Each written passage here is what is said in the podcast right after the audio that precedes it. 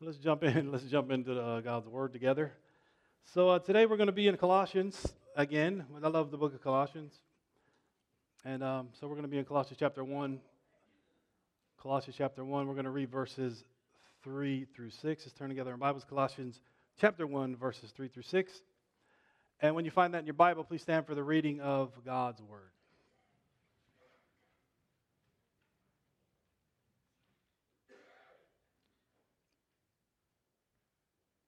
And the title of today's teaching is Thank God for His People. Thank God for His people. In Colossians 3, uh, 1, 3 through 6, the scriptures say, We always thank God, the Father of our Lord Jesus Christ, when we pray for you, because we have heard of your faith in Christ Jesus and of the love you have for all God's people. The faith and love that spring from the hope that is the hope stored up for you in heaven and about which you have heard already heard in the true message of the gospel that has come to you. In the same way, the gospel is bearing fruit and growing throughout the whole world, just as it has been doing among you since the day you heard it and truly understood God's grace. And you may be seated.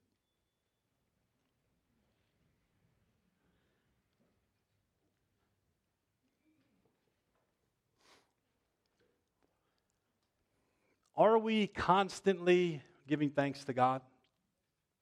Now, the phrase give thanks in connection with thanking God appears over and over in the scriptures. I didn't have time to, to count them, but I'm going to look it up later today. I wouldn't actually count them, I would use software. But anyway, I don't know how many times it is, but it's a ton of times. And in 1 Thessalonians 5.18, we are encouraged to give thanks in all circumstances, for this is God's will for you in Christ Jesus. So, God's will for you and for me is that we give thanks to Him in all circumstances. And God both desires and deserves our gratitude in good times and in bad times, on the mountains and in the valleys.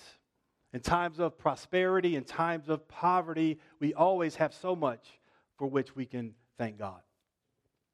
God always provides for our needs and gives us so many blessings. And one of the main ways God does those things is through his people. And in our passage today, Paul reminds us of at least three reasons God's people should thank God for his people. Let's pray. Lord, we thank you so much for your word. Your word is the truth. And as the Lord Jesus prayed, we pray now that you make us holy by your truth. That you give us both the will and the ability to hear and obey the truth. In Jesus' name, amen.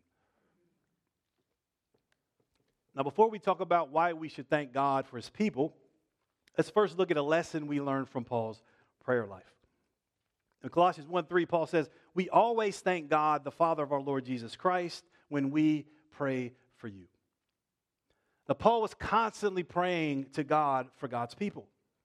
Now, Paul did not pray just to, to just any God. No, Paul prayed to the one true God, the God and Father of our Lord Jesus Christ. Now, Paul was always praying to God the Father for God's people. And Paul says this several more times in this letter. In Colossians 1 9, Paul says, Since the day we heard about you, we have not stopped praying for you. We continually ask God to fill you with the knowledge of His will through all the wisdom and understanding the, the Spirit gives. And in Colossians 2 1, Paul says, I want you to know how hard I am contending in prayer for you and for those at Laodicea and for all who have not met me personally. And notice those words. We have not stopped praying for you. We continually ask God. I am contending in prayer for you. See, Paul knew the power of prayer. So Paul was always praying for all God's people. And Paul told people to watch him and to imitate his way of life in Christ. And a huge part of Paul's way of life in Christ was the persistent practice of prayer.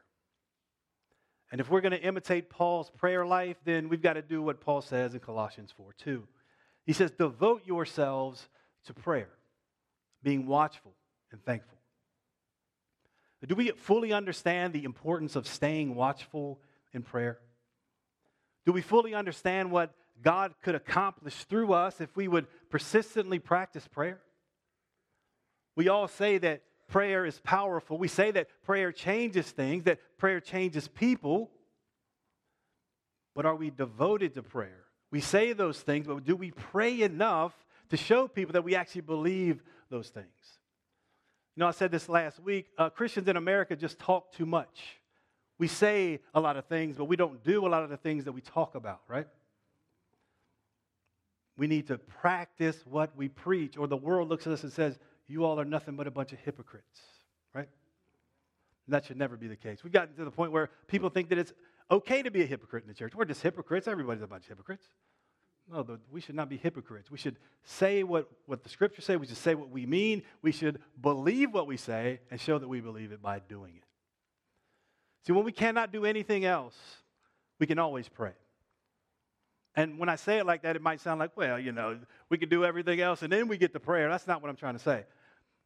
What I'm saying is, prayer is not the last resort. Instead, prayer should always be our first response to every circumstance. But how often do we treat it as the last resort? Well, I guess it didn't work out for us. I guess we'll pray about it. That's not how it should work. It always should start with prayer. What does the Lord want? Let's get the Lord involved with this, and then we'll see what the Lord wants to do with it, right?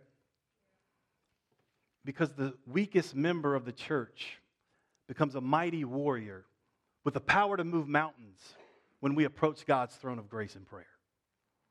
And this is why James encourages in James 5 13 to 16. He says, Is anyone among you in trouble? Let them pray. Is anyone happy? Let them sing songs of praise. Is anyone among you sick? Let them call the elders of the church to pray over them and anoint them with oil in the name of the Lord. And the prayer offered in faith will make the sick person well. The Lord will raise them up, and if they have sinned, they will be forgiven. Therefore, confess your sins to each other and pray for each other so that you may be healed. The prayer of a righteous person is powerful and effective. The prayer of a righteous person, the prayer of the saints is powerful and effective. Prayer has the power to ease suffering. Prayer has the power to heal people, not just from physical sickness, but spiritual sickness as well. Prayer has the power to save us from our sins.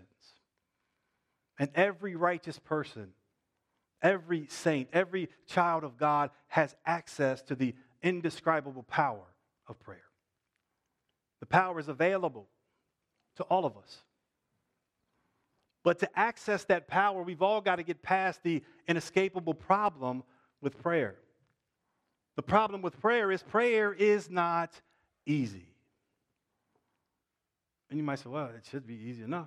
Well, the reason I say this is because if prayer were easy, then none of us would have any problem doing it, right? We wouldn't have any problem praying. If it's easy, we just all do it. We don't need a million books written about it. People always ask, How do I pray? What do I do to pray? We wouldn't need any of that if it was easy. We would not need these constant reminders in the scriptures to keep watching, to keep praying, keep asking, keep seeking, keep knocking. Those are there because prayer is not easy. But who said the Christian life was supposed to be easy? You might say Joel Osteen said that. Right? Benny Hinn. Uh, who else we got? Um, Creflo Dollar. Somebody give me another one. In other words, the modern gospel says that the Christian life is easy. But that's certainly not the message of the scriptures.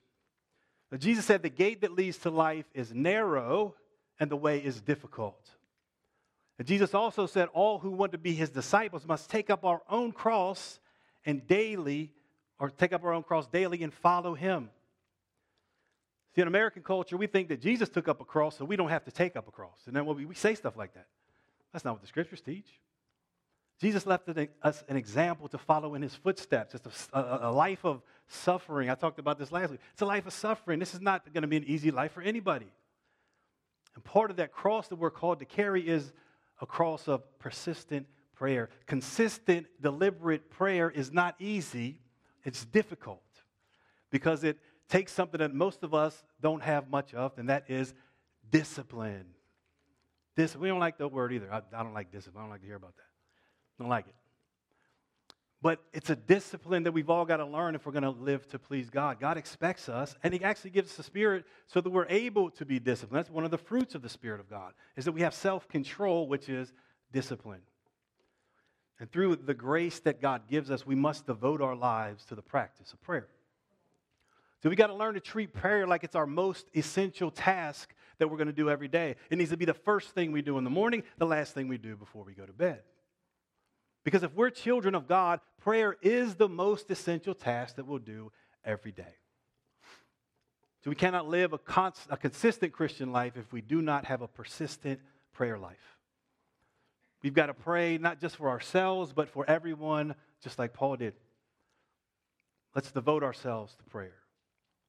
No matter the opposition, and there will be opposition, let's discipline ourselves to be persistent in praying for ourselves, praying for God's people, praying for our family and our friends, praying for our governmental leaders, uh, praying for the world. That's our job as priests of God.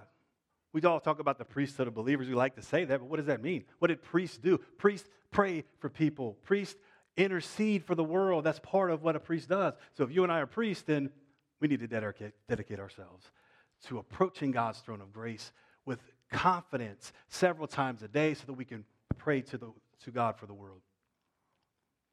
And when we pray, let's expect God to hear and answer our prayers. Let's expect our prayers to be powerful and effective. Let's expect God to change things, to change people, to change the world through our prayers. That's what Paul did. Paul had a prolific prayer life that we all should imitate. And part of what we should do as we pray every day is to constantly thank God. And one of the things we thank God for is God's people. So let's look now at three reasons Paul gave thanks to God for God's people. Three reasons we should thank God for his people. First, we should thank God for the faith of God's people. In Colossians 1 4, Paul says, He and Timothy thank God because we have heard of your faith in Christ Jesus. Now, Paul was so thankful whenever anyone heard the gospel of the kingdom. Not only did they hear but they responded to the gospel by putting their faith in Christ Jesus. That's what all of us should want, right?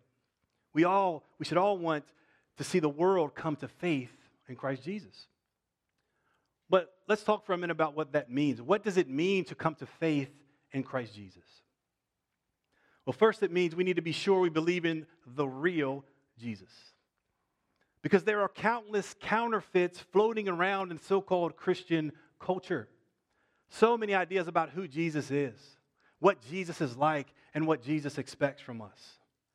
See, the Jesus that Joel Osteen talks about is not the real Jesus. That's not the real Jesus. It's a false Jesus that he's invented by his own reading of the scriptures. Oh, God is this way and God is that way. Don't listen to Joel Osteen. He is a thief and a liar, as the scriptures say about every false teacher. They are thieves and liars that come to steal, kill, destroy. He's got a good smile, but that's because he's got his face as Botox. That's all it is. It's a fake smile. It's fake, right? And think about this for a minute. The guy, I mean, it's not just against Joel Osteen I'm talking, but it's this plastic world that's created is not real. Joel Osteen is preaching a false gospel. He preaches a false Jesus that doesn't exist, and his false gospel will lead millions into the pit of hell. And that's going to be on Joel Osteen, right? So I warn you against people like this because we need to know who the real Jesus is, what the real Jesus is like, and what Jesus does expect from us. But there's, you know, there's only one real Jesus. And we learn about the real Jesus through the faith that was once for all delivered to the saints in the church. As Paul says in 1 Timothy 3:15, the church of the living God is the pillar and the foundation of the truth. And as Paul says in Ephesians 4 11 through 13, it's in the church that Christ himself gave the apostles, the prophets, the evangelists, the pastors, and teachers to equip his people for works of service so that the body of Christ might be built up until we all reach unity in the faith and in the knowledge of the Son of God and become mature. The church exists to bring unity to God's people in the faith. That's what we're supposed to have. We're supposed to have a united faith. We're supposed to all believe the same thing about Jesus. But let me ask you a question. Looking around at the world around us, the church world, is that what we see? Do we see unity in the faith? So then let me ask you another question. If we all claim to be following the same Jesus, why don't we have unity in the faith about who Jesus is? Why don't we have those things? What we'll say is because, well, those people, they don't, they don't know what the scriptures teach. We teach the scriptures, they don't. Well, let me ask you another question. Does any church that you guys know of say, we don't believe in the Bible. We don't believe in it. We don't, we don't teach that at all. Do you hear anybody say that? They don't. Everybody thinks they teach the scriptures, right? So the problem is we've not been taught the faith of the saints, the faith that's handed down, not just from the scripture, what the church believes about Christ. It's the same thing from the beginning. The same thing from the beginning.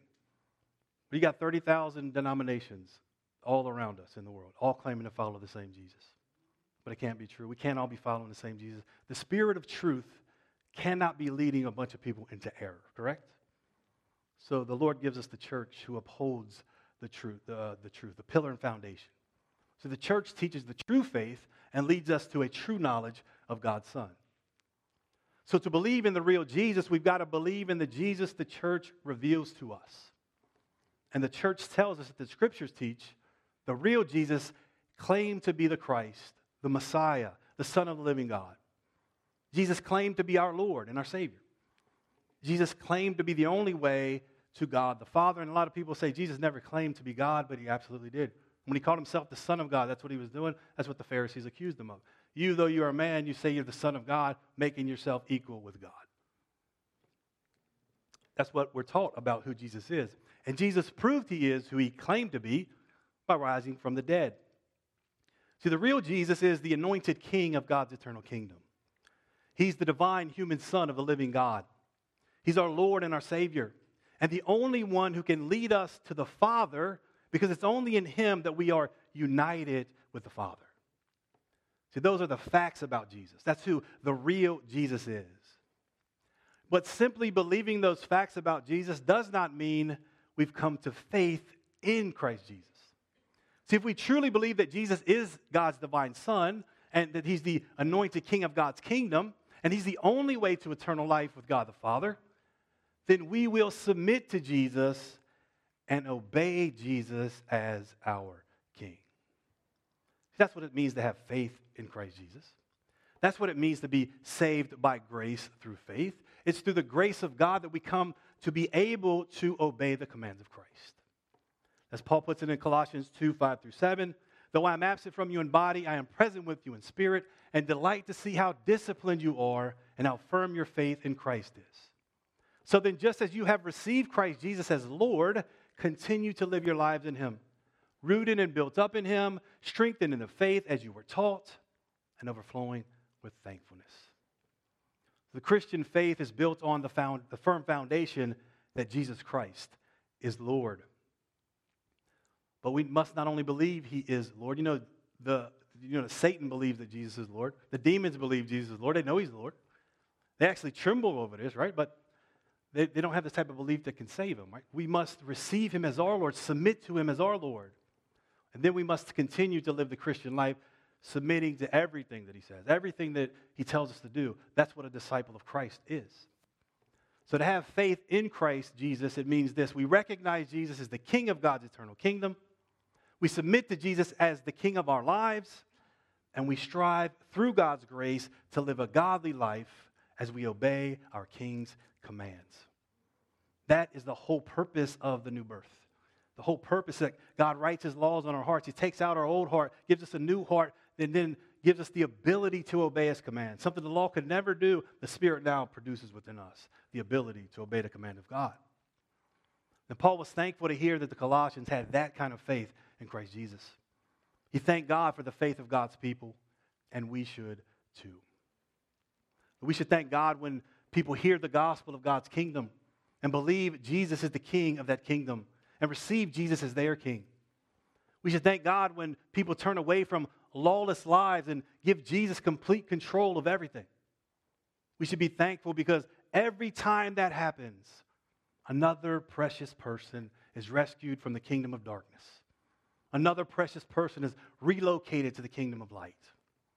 Another precious person is being recreated in the image and likeness of God.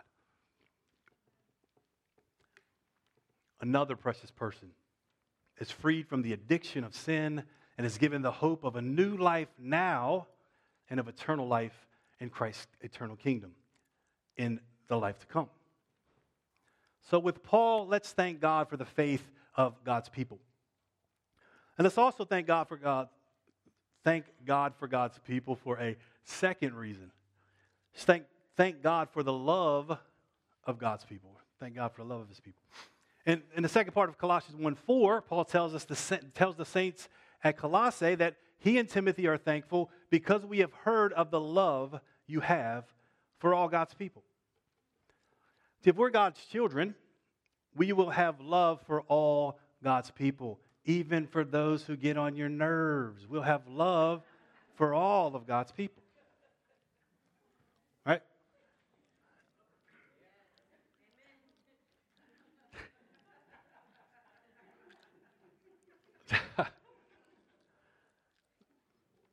and the reason this is, is because this is not a natural love, it's a supernatural love. It's love that's produced in, the, in God's people by God's Holy Spirit. And this is what Paul says in Colossians 1.8. He says, Epaphras also told us about the love you have from the Holy Spirit. So when we're born again and become children of God, the Holy Spirit fills us with God's love. His love is poured out into our hearts. He radically changes our hearts. He cuts out that heart of stone and gives us a heart of flesh. And that new heart beats with a deep love for God's people. The people we once had no desire to be around become our dear brothers and sisters in Christ. People we used to hate are now people we want to hug. People we used to avoid are now people that we adore. And this is because we all have a super, supernatural love. It's hard to say it with a straight face. This is because we all have a super, supernatural love given to us from the Spirit of God. And like Paul, we ought to thank God every time we hear about the love our brothers and sisters in Christ have for his people. Because it's God's love that drives his people to pray for us. It's God's love that drives God's people to be patient with us, that drives God's people to be kind, to be compassionate, and to do good to us. It's God's love that drives God's people to lay down their lives for us, to serve us, and to treat us like we want to be, or treat us like they want to be treated. Everything God get, uh, God's people do for one another and everyone else in this world, we do that because of God's love. We all do things that, at least for me, I, I do things now that I would have never done when I was not a Christian. I care about people I never cared about before. I'm always looking for a way to serve people. That's not, that's not something that's natural for me. It's something that God has supernaturally produced in me. And He does that through the Spirit. And He'll do the same for all of us, right? So let's thank God for the faith of God's people and the love of God's people. And finally, let's thank God for third reason. Thank God for the hope of God's people. Now, Colossians 1 5, Paul describes the faith and love of God's people as the faith and love that spring from the hope stored up for you in heaven. You know, we all need hope right now. Your neighbor needs hope. Your coworkers need hope. Everyone you talk to this week, everyone you see this week, they need hope. Because when you look at the world, you're seeing that the world is becoming more and more hopeless, hopelessly lost every single day. But we as Christians, we can thank God, thank our God and Father that we, He's given us a glorious hope in our Lord Jesus Christ. And this is a living hope. It's a hope in a living Lord and Savior a hope that is stored up for us in heaven, a hope that can never perish, spoil, or fade away. Paul tells us what this hope is in Colossians 1:27. Paul says our hope is the glorious riches of this mystery, which is Christ in you, the hope of glory. What we've done is a disservice to a lot of people in our culture. Because what we've taught them is Christianity is all about the hope of missing out on going to hell. That's what we tell people, right? That's not the gospel. The gospel is the hope of glory. The hope of glory. What is the hope of glory? Of sharing in the glory of the Lord Jesus Christ as we become like him, as we're recreated in his likeness. That's what Christianity is. The hope of the glory, the, the hope of glory is the hope of the riches God's faithful people will inherit in the glorious kingdom of God's Son and I've already said it, but I'm going to say it again, will share in the glory of our Lord Jesus Christ. See, right now, as Christ lives in us and among us in the church, we're receiving some of the riches of the, uh, of the blessings of Christ's kingdom in this present age. But in the age to come, our hope will be fully realized. And when Christ appears in glory, the scriptures tell us we who are faithful followers of Christ, we will also appear with him in glory. Uh, some of the people I talk to, it sounds like for them that's blasphemous for us to claim that we can share in God's glory. Well, let me tell you something. I don't claim that. The scriptures tell us that, right? It's time that we understand what our heritage is as followers of Christ, our true heritage. You know, it's, it's, it's cool to miss out on hell. Yeah, that's great. Nobody wants to go to hell, right? But it's much more if we start to preach what the truth is, is that not only do we miss out on that, we also become a part of God's kingdom and we get to share in the glory of heaven with the Lord Jesus Christ. And I say this often, this is the best way to say it. Jesus became like us so that through his grace we could become like him. That's what this thing is all about. Now imagine if you have somebody who says, I'm addicted to drugs, I can't get off of drugs, and you say, Well, you know what, if you follow Jesus, you, you won't go to hell when you die. Is that what is that? See, what they need, they don't need to know about what they, they can't go to hell when they die. What they need to know is there's power in somebody to free me from this addiction, right? That's the hope of the gospel. That's what we're supposed to be telling people. We're to share, we can share in the glory of Christ by becoming like him. So when Christ appears, the scriptures tell us that we will be like him because we will see him as he is. That when the kingdoms of the world have become the kingdom of our God and of his Christ, of his Messiah, and he reigns forever and ever, we who have faithfully followed Christ, we will reign with him, not over this dump that we're on right now, this earth that's going to be renovated. We're going to live and reign with Christ on a new, in a new heavens and a new earth where righteousness dwell. And this is one of the best hopes that we have. Our loved ones who have gone on to meet the Lord before us, they're all going to be there too. They're going to be there too. We'll all get these new and glorious bodies that are like Christ's glorious body. And I can't go past this without saying those bodies will probably have all the hair they're supposed to have. right?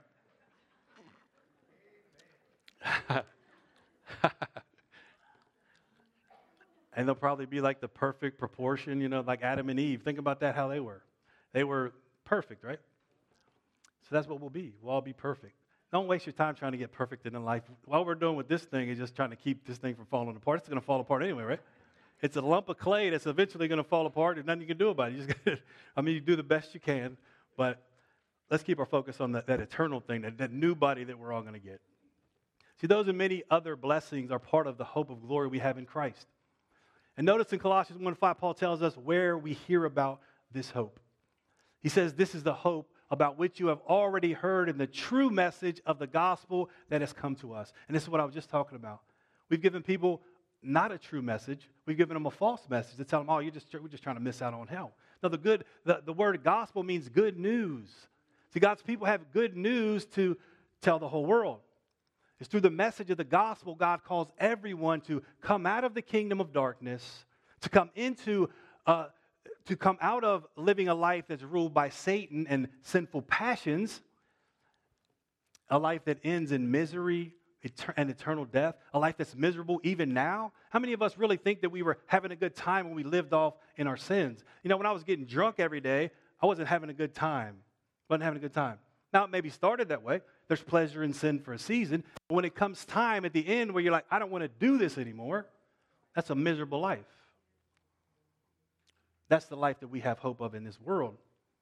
But Christ came, the gospel is Christ came to take us out of that life, to, to free us from that life of sin, and to bring us into, into and inherit the, the kingdom of light, the kingdom of God's Son. See, in this kingdom, we find the only way to a transformed life in this world and eternal life in the world to come. In the kingdom of God, Satan and sin are no longer our masters. And when I say in the kingdom of God, we're in the kingdom of God right now. We're, in, we're, we're among his people. It's not fully realized, but this is the foretaste of what the kingdom of God is going to be like. In the kingdom of God, our past is erased, our sins are taken away. And we become a new person with a new nature when we are united with Christ in baptism. In the kingdom of God, as we learn to love God and love our neighbors ourselves by serving one another humbly in love, we're becoming like God in true righteousness and holiness. And as Jesus tells us, we're laying up treasures for ourselves in a kingdom that will last forever in the coming age.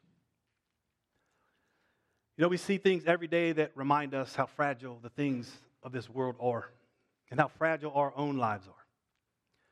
The things people spend many years building can be wiped out in a matter of seconds. Strong wind blows through and wipes out everything that you've strived to build. Uh, a crazy person comes in with a gun and shoots everybody into place. Okay, these things happen constantly, right?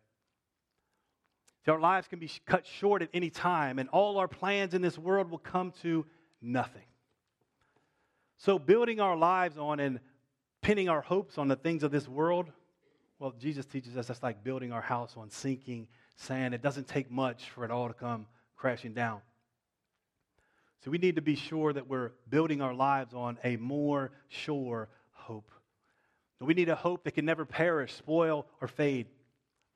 And thank God we have such a hope. The hope is stored up for us in the kingdom of heaven. Thank God when Christ comes again in glory, we who faithfully follow Jesus will be richly rewarded for everything we did in the name of the Lord.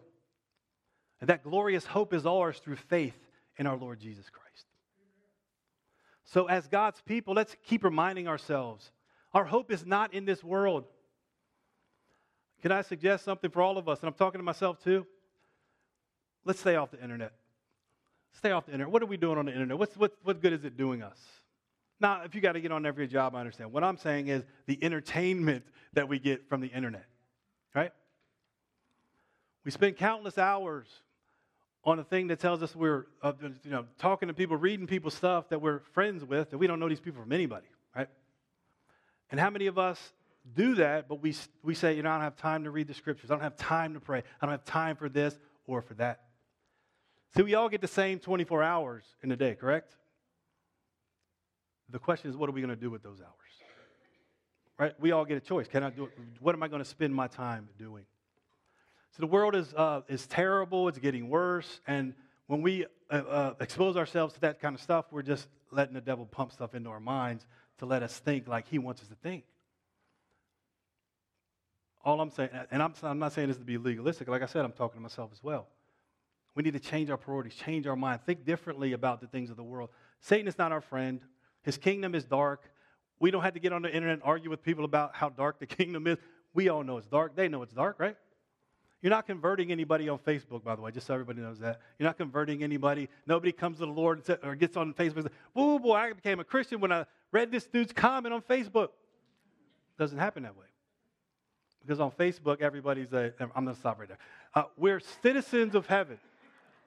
We're, citi- we're citizens of heaven. What we need to remind ourselves. We're citizens of heaven.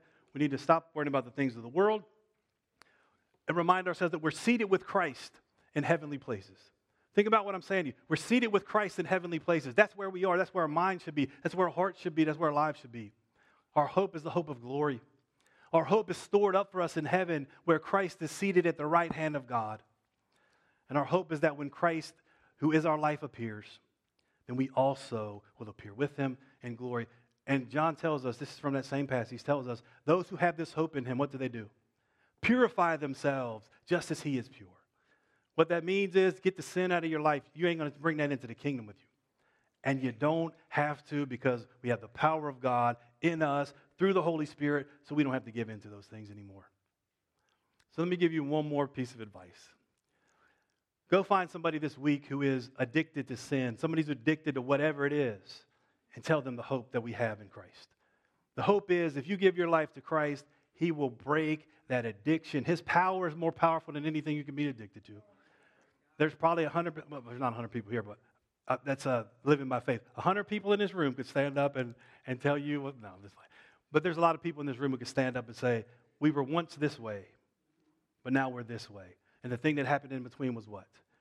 The grace of God came into our lives. We were born again. We became new creatures in Christ. And now we live our lives through, through, uh, through faith in Him, and we're able to live the life He wants us to live. That's a message that the world around us needs to hear right now. So one of these days, Christ is going to come back, and we're all going to appear with, appear with him in glory, and what a glorious day that will be. thank God for the hope of God's people. As we close, we face many difficult days in this world. No way around it. Jesus said, In this world, you're going to have trouble. But he also said, Be of good cheer. I have overcome the world. And his implication is there is, I have overcome the world. So you, it's not, I've overcome the world so you don't have to. No, he's saying, I've overcome the world, and you in me can now overcome the world as well through the Spirit of God that's in you. So there's trouble in the world, but as God's people, let's not allow ourselves to become disillusioned or discouraged or discontent. Let's turn our attention away from the fleeting things we can see and focus on the forever things we cannot see. Let's focus on giving thanks to God. Thank God for the faith of God's people. Thank God for the love of God's people. Thank God for the hope of God's people. For those and 10,000 more reasons, let's follow Paul's pattern and let's continue to thank God for his people.